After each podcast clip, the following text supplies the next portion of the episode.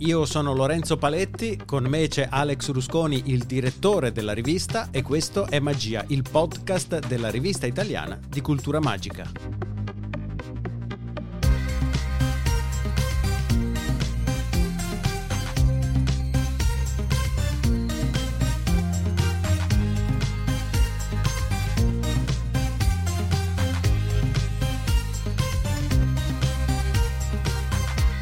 Oggi insieme a noi c'è Pierangelo Garzia che ha ispirato il tema dell'ultimo numero della rivista dedicato alla creatività e alla magia. Con lui cercheremo di capire come si coniuga la creatività nel mondo dell'illusionismo e come i prestigiatori la coltivano.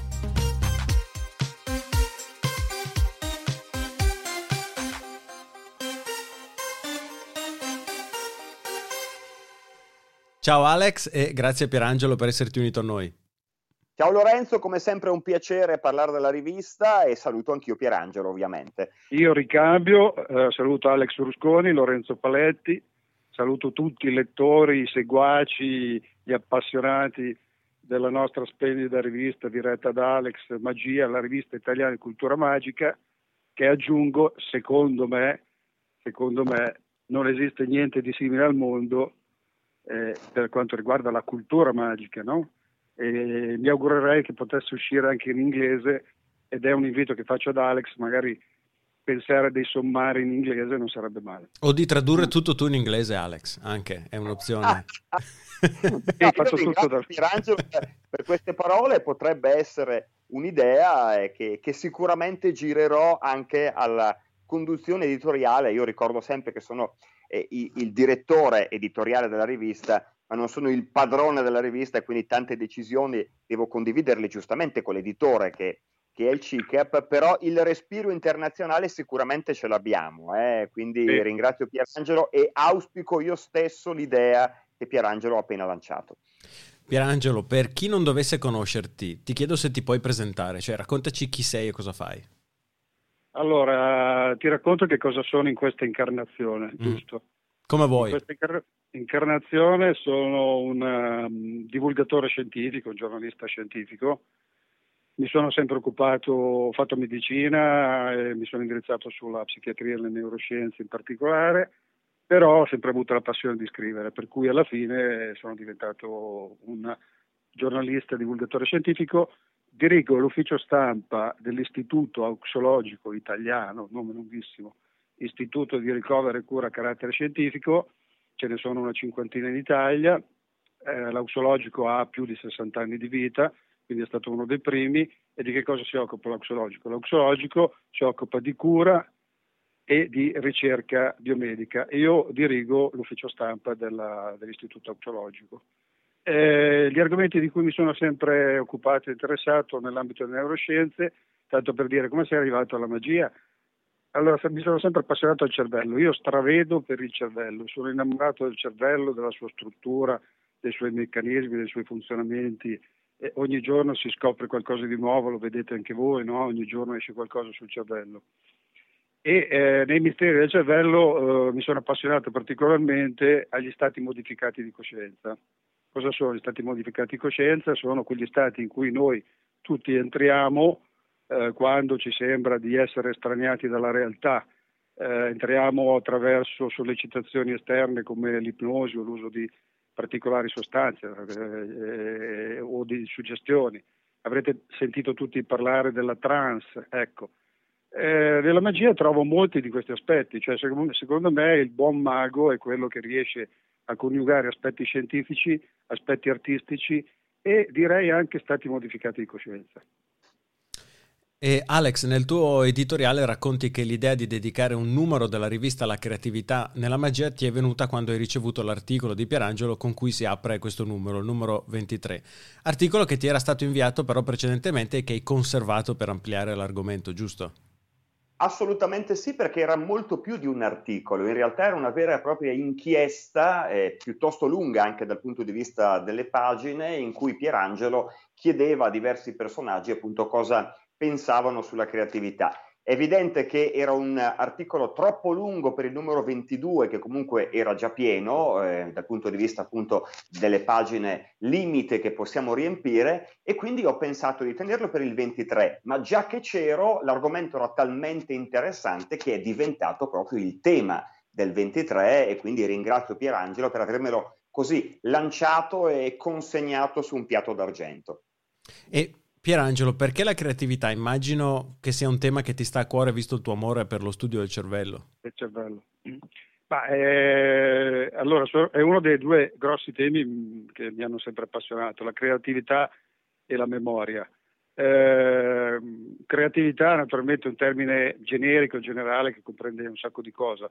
Fondamentalmente con una definizione semplice, molto semplice, la creatività è la capacità di trovare soluzioni innovative eh, in tutti i campi, possiamo dire, no? cioè anche nella vita di tutti i giorni, cioè quando ci mettiamo in cucina facciamo un piatto eh, che è un risotto e introduciamo qualcosa di nuovo, quello è un elemento di creatività. È chiaro che o, ognuno di noi ha vari eh, livelli e quantità di, di, di creatività, che dipendono da cosa? Dipendono ovviamente dalla genetica, dalla cultura, dalla formazione, ma quello che mm, mi pongo anche nell'articolo pubblicato eh, su Magia questa domanda, la creatività si può coltivare? La risposta rassicurante e piacevole è che sì, si può coltivare la creatività. Nell'ambito magico mi, sembra, mi è parso di trovare l'ambiente giusto, cioè mi sono posto la domanda, ma, ma che cosa ehm, riesce ad essere sempre al passo dei tempi della magia? È questa proprio capacità di rinnovarsi continuamente. Tanto è vero che in un articolo precedente eh, pubblicato qualche anno fa che si intitolava Le basi cerebrali culturali della magia, tanto per stare ai miei interessi eh, neuroscientifici, eh, è questo fatto della magia di essere, eh, l'ho definita evolutiva, darwiniana. Eh, se ci pensate, eh, la magia ingloba tutto, cioè quando c'erano soltanto le carte utilizzava le carte, oggi che ci sono i mezzi tecnologici, gli smartphone, i computer, eh, la realtà virtuale, la realtà eh, aumentata ingloba anche quelle e le usa in modo innovativo. Quindi cosa più della magia eh, esprime questa creatività? È chiaro che ci sono eh, dei numeri che possono essere appresi da tutti, ma quello che rende eh, interessante, importante il numero magico è l'elemento creativo che introduce l'essere umano. Tanto è vero che ho detto la magia non è scomparsa con l'avvento delle altre forme di spettacolo, in particolare il cinema eh, e altre forme di spettacolo, perché eh, è una presenza umana che richiede presenze umane. Io oh, prevedo che i robot non diventeranno mai i sostituti dei maghi, magari potranno fare la valletta del mago, ma la magia ha bisogno di presenza magica umana perché l'uomo è in grado di esprimere soluzioni nuove, quindi innovative e creative, in modo diverso, differente a seconda delle circostanze e soprattutto a seconda del pubblico. Eh sì, difatti tu dici appunto che eh, ci si aspettava che l'illusionismo sarebbe stato soppiantato dal cinema dove tutto è possibile per davvero, nel senso qualsiasi cosa si può ottenere anche le più improbabili, ma così non è stato. La magia continua a vivere e quindi secondo te proprio per questa interazione tra umano e umano, tra... Mh, mm, ehm, come si dice? Sì, esecutore sì, tra, pubblico. Tra, tra, cervello e cervello. C'è una definizione che mi piace molto e che sicuramente piacerà anche ad Alex Rusconi, no? quella di Ortiz, che dice un effetto magico si verifica nella mente dello spettatore. Nella mente dello spettatore. Tu puoi fare il numero più straordinario del mondo, ma se questo numero non impatta sulla mente, sulle emozioni e sul vissuto dello spettatore, lo lascerà indifferente quindi è chiaro che si tratta di una capacità eh, eh, multipla del mago che deve comprendere il personaggio che l'ha studiato a lungo, l'arte dello spettacolo, l'arte della recitazione, l'arte dell'addizione, il famoso storytelling di cui ci siamo riempiti la bocca fino alla nausea.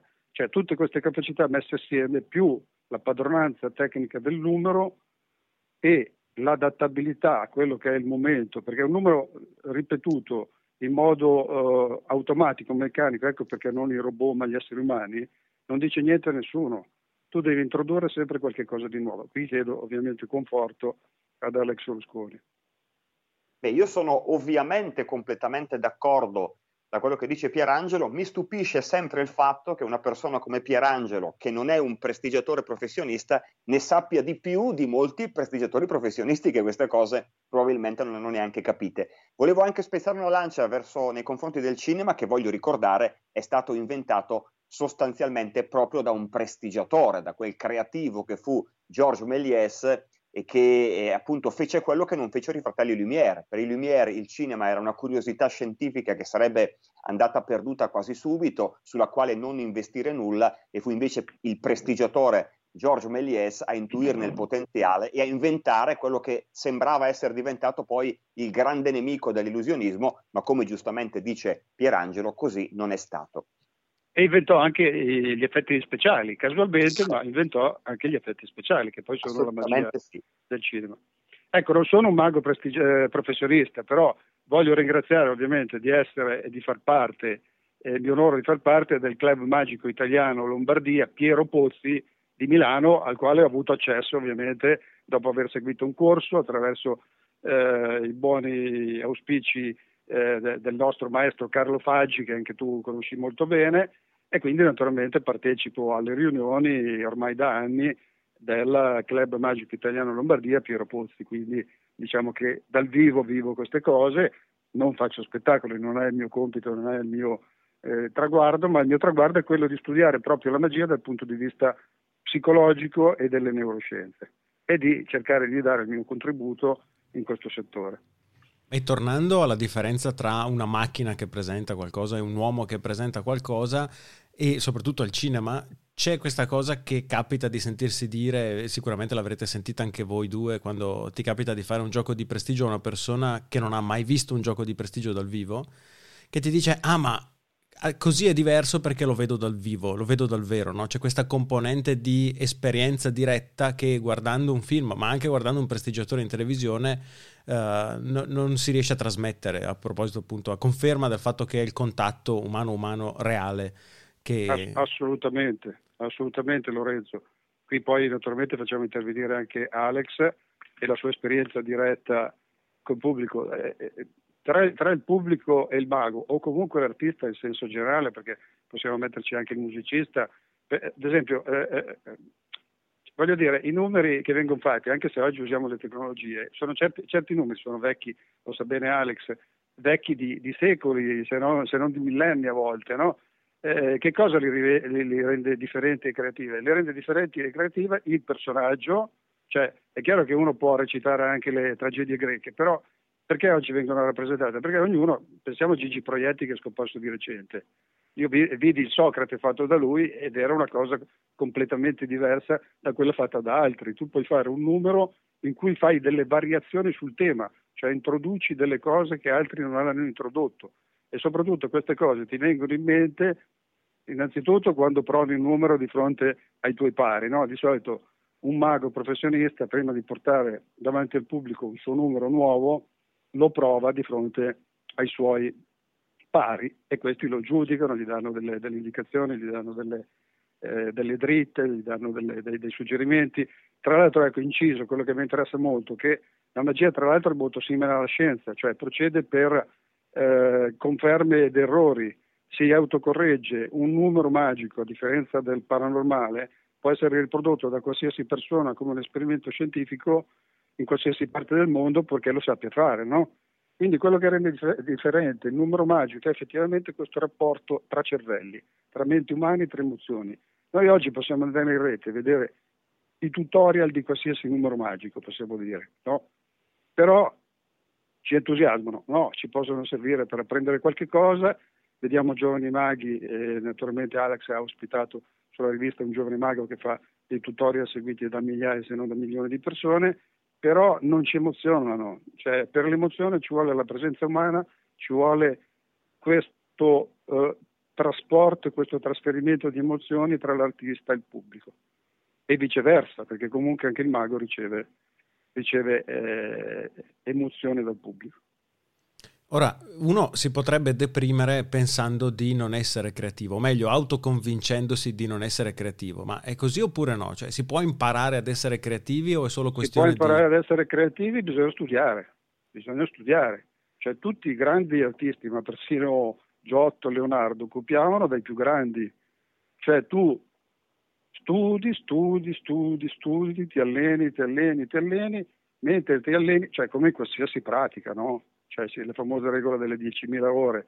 Cioè tu per diventare un professionista devi comunque esercitarti, devi studiare, devi esercitarti, ti devi confrontare con gli altri, ti devi mettere alla prova, dopodiché naturalmente c'è l'elemento che ha un, qualche cosa in più e quello che naturalmente è eh, un ripetitore di cose che sono già state fatte, poi le varie differenze ci sono, è chiaro che anche nel campo imagico non è che emergano tutti, giusto? Cioè ci sono quelli bravi, quelli bravissimi e quelli geniali e poi ci sono gli altri che possono fare i numeri al ristorante, possono fare senza deprezzare questa cosa qua, che possono fare i numeri tra amici e, e da loro stessi si rendono conto che non potranno mai accedere eh, alle qualità e alle capacità di un mago professionista che fa grandi numeri internazionali, ma queste sono, fanno parte delle differenze umane. Però la creatività si può, si può allenare, richiede allenamento, richiede studio e, ripeto, poi quel quid in più viene dato poi, ripeto, dalla genetica, dalla cultura, dalla formazione personale. Cioè non tutti possono diventare dei violinisti, violinisti all'autoughi, ovviamente e quindi, e quindi c'è, c'è, l'eccellenza e c'è poi ci sono i vari livelli di capacità di, di, di, di esecuzione di, un'arte che va appresa comunque. Eh, diciamo, ci, si va dalle scatole magiche che tutti quelli che ho intervistato anche all'estero, Alex lo sa, come Kuhn, che è uno psicologo cognitivista e mago professionista, cioè tu ricevi la scatola del mago a 6-7 anni c'è quello che si appassiona e poi lo coltiva e iniziando da bambino hai più probabilità poi di diventare un mago professionista. È chiaro che se cominci 30, 40, 50 anni è un po' più difficile. E Pierangelo, il secondo articolo che hai firmato è invece eh, una collezione di interviste a prestigiatori a, cu- a, cui hai domandato qual è il ruolo della creatività nella magia, cosa significa per un prestigiatore essere creativo e hai chiesto poi come ciascuno di loro coltivi la creatività. Sono veramente moltissime testimonianze eh, che i nostri ascoltatori possono leggere nell'ultimo numero della rivista, ma ti volevo chiedere, c'è tra tutte queste risposte un filo conduttore, un elemento che ti sembra torni sempre? Sì, assolutamente. E, e molto banalmente che la creatività è importante per tutti. Eh, queste, queste, interviste a cui tutti mi hanno, hanno, risposto molto volentieri, devo dire che quando becchi, quando cogli un elemento che risuona no, dentro, dentro, la gente, la gente ti risponde, ti risponde eh, con favore, no? ti risponde con piacere. Tant'è vero che poi lo stesso Alex ha detto no, ma qui c'è materia per fare il numero monografico tanto che poi ha esteso queste interviste non solo all'Italia e all'estero, lo ringrazio di averlo esteso ad esempio a personaggi tra i big appunto della magia come si diceva prima e l'elemento comune è proprio eh, la creatività è connaturata con la magia, è assolutamente importante, cioè senza creatività la magia non vive. Questo è l'elemento centrale, il nucleo centrale della, della, della questione. Eh, perché proprio ne fa la caratteristica preminente della magia di evolversi continuamente eh, nel tempo. Cioè, se sopravvive ancora oggi, quando appunto ci sono un sacco di forme di spettacolo differenti, straordinarie, eccetera, eccetera, è proprio questa capacità di inglobare tutto, matematica, ingegneria, chimica, scienza in senso lato. Eh, ad esempio, chiediamoci perché oggi la magia, ad esempio, eh, ha successo con questi aspetti appunto psicologici, neurologici, si parla molto di mentalismo, no? Perché ha inglobato anche gli interessi di questo secolo, di questo periodo storico. Cioè questo periodo storico è, ed è stato definito eh, il periodo storico del cervello, della mente, no? E quindi la magia se ne, se ne è fatto carico anche di questo, e l'ha inglobato e ne ha creato degli aspetti, degli aspetti spettacolari. Peraltro io dico sempre che la, la, la, molti maghi, ma anche a detta di psicologi, ne sanno molto di più di psicologi da laboratorio, ne sanno molto di più rispetto agli inganni della mente, agli inganni della memoria, alle false memorie, alla percezione e a tutti quegli aspetti che riguardano il funzionamento della mente umana. Perché? Perché il mago fondamentalmente fa dei test psicologici sullo spettatore. Quello che si diceva prima, no? cioè, il numero magico avviene all'interno della mente dello spettatore. Tu metti alla prova la, la mente, la percezione e la mente dello spettatore. Quindi che cos'è? Fondamentalmente un esperimento psicologico. E in conclusione, Alex, tu come fai a coltivare la creatività nella magia? Hai il tuo metodo? Ma io ti dico subito una cosa, eh, eh, ma non per ripetere quello che ha detto Pierangelo, ma sono più che d'accordo sul discorso che la creatività vada coltivata attraverso lo studio, perché è quello che dico sempre quando mi chiedono perché è importante studiare la storia della prestigiazione, che sembra una materia ostica che chi fa magia non vuole studiare perché sembra quasi di dover tornare sui banchi di scuola. Invece studiare la storia serve perché nessuno può essere creativo se non sa quello che è già stato inventato, se non conosce i percorsi della nostra arte attraverso il tempo. Uno rischia semplicemente di reinventare cose già inventate. Per essere creativi, per essere innovativi è necessario A capire tutto quello che è già stato fatto e B a questo punto iniziare a dare il proprio contributo. Io non mi considero un grandissimo creativo, ma anch'io nel mio piccolo ho comunque sia modificato certi esperimenti, ho dato una veste nuova a, a, a, numeri, a numeri vecchi, forse non ho inventato niente di nuovo, ma non credo che l'inventiva debba necessariamente accompagnarsi alla creatività. Si può essere creativi anche semplicemente, semplicemente dando una, una, propria interpretazione a cose eh, che già esistono. E eh, tutto questo lo troviamo concretizzato, per esempio, in John Gone, che è l'intervista esclusiva sul numero 23. John Gone è il più grande creativo del mondo per quanto riguarda la magia, riconosciuto assolutamente da tutti. Ebbene, John Gone in realtà non inizia come creativo, inizia semplicemente come restauratore di antichi giochi, soprattutto quelli di Robert Houdin. E a un certo punto però ha capito che poteva dare anche qualcosa di suo e ha inventato, e ha inventato delle cose straordinarie, pensiamo all'interlude, pensiamo al flying, il volo umano eh, di David Copperfield. Quindi vuol dire che la creatività è davvero qualcosa che tu puoi a un certo punto scoprire di avere, anche se magari non ci nasci, perché attraverso lo studio, attraverso l'assorbimento dell'esperienza eh, di chi ti ha preceduto e eh, attraverso appunto il, cono- il, voler conoscere il mondo, quindi la curiosità, che io ritengo la più importante dote eh, per ogni artista, ma anche per ogni persona, essere curiosi, voler conoscere tutto quello che ci circonda, ecco che la creatività nasce a un certo punto, secondo me, spontanea. Ora, io mi sento in difetto in questo discorso perché sto parlando con due scienziati veri, cioè sia Lorenzo che eh, Pierangelo accademicamente sono ovviamente superiori al sottoscritto, che non sono altro che un ciarlatano saltimbanco da palcoscenico senza laurea, devo, devo dire la verità. Però credo che quello che sto dicendo derivi proprio dalla, dall'esperienza e, e, dalla lettura della, della, storia della magia e in qualche modo anche la storia della scienza, che, che, che sono molto, molto vicine e quindi quello che sto dicendo vuole essere semplicemente uno stimolo a saperne di più, a leggere, a informarsi e a conoscere meglio la nostra storia, perché non è soltanto una questione nozionistica, ma è qualcosa che può davvero migliorarci come artisti e come creativi. Ma mi sento di rassicurare Alex che non è la laurea che fa lo scienziato, perché sennò Bill Gates avrebbe dovuto suicidarsi invece di inventare tutto quello che inventate così molti altri inventivi. Spesso la scuola fatta male spegne l'inventiva, la curiosità e la creatività. Eh, bisogna frequentare scuole, sia scuole ortodosse che scuole di magia, dove stimolano queste cose hai detto giustamente la curiosità, la curiosità è tanto dello scienziato quanto del mago quanto dell'artista. E lo studiare quello che, che, è avvenuto prima, tu prendi appunto un pittore, uno scultore, se non studia appunto che cosa fa? Fa delle cose che sono già state fatte da altri. Spesso, si, spesso gli artisti dicono, ma anche gli scienziati, salire sulle spalle dei giganti, cioè nel senso che ci hanno preceduto dei giganti, eh, possiamo salire sulle loro spalle per vedere più in là e per avere curiosità verso qualcosa di nuovo. Chiaramente un elemento della creatività è la ricerca del nuovo, ad esempio, no? eh, questo è molto importante. Grazie mille Alex, ma soprattutto grazie Pierangelo. Ovviamente se i nostri ascoltatori ne vogliono sapere qualcosa di più possono recuperare l'ultimo numero di magia. Devono recuperare l'ultimo di magia, il numero di magia alcuni giornalisti hanno già scritto a, alla redazione cercando di recuperarlo, l'hanno recuperato, quindi sicuramente tutti noi facciamo in modo che, siccome magia poi cioè non è che viva di proventi e donazioni di chissà chi, vive di chi, di chi l'acquista, di chi si abbona.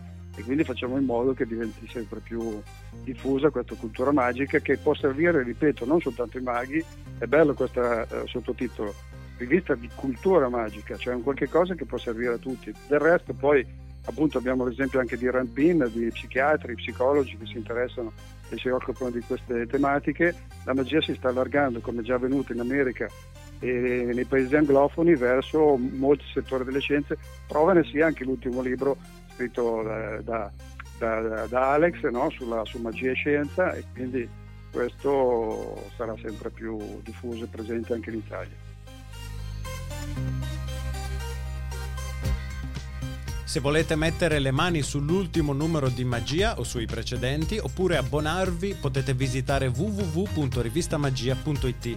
Nell'attesa di un nuovo episodio che arriverà a breve con un nuovo ospite, vi suggeriamo di ascoltare i nostri cugini di Radio CICAP. Io sono Lorenzo Paletti, come ci sono stati Alex Rusconi e Pierangelo Garzia e quello che avete appena sentito è Magia, il podcast della rivista italiana di cultura magica.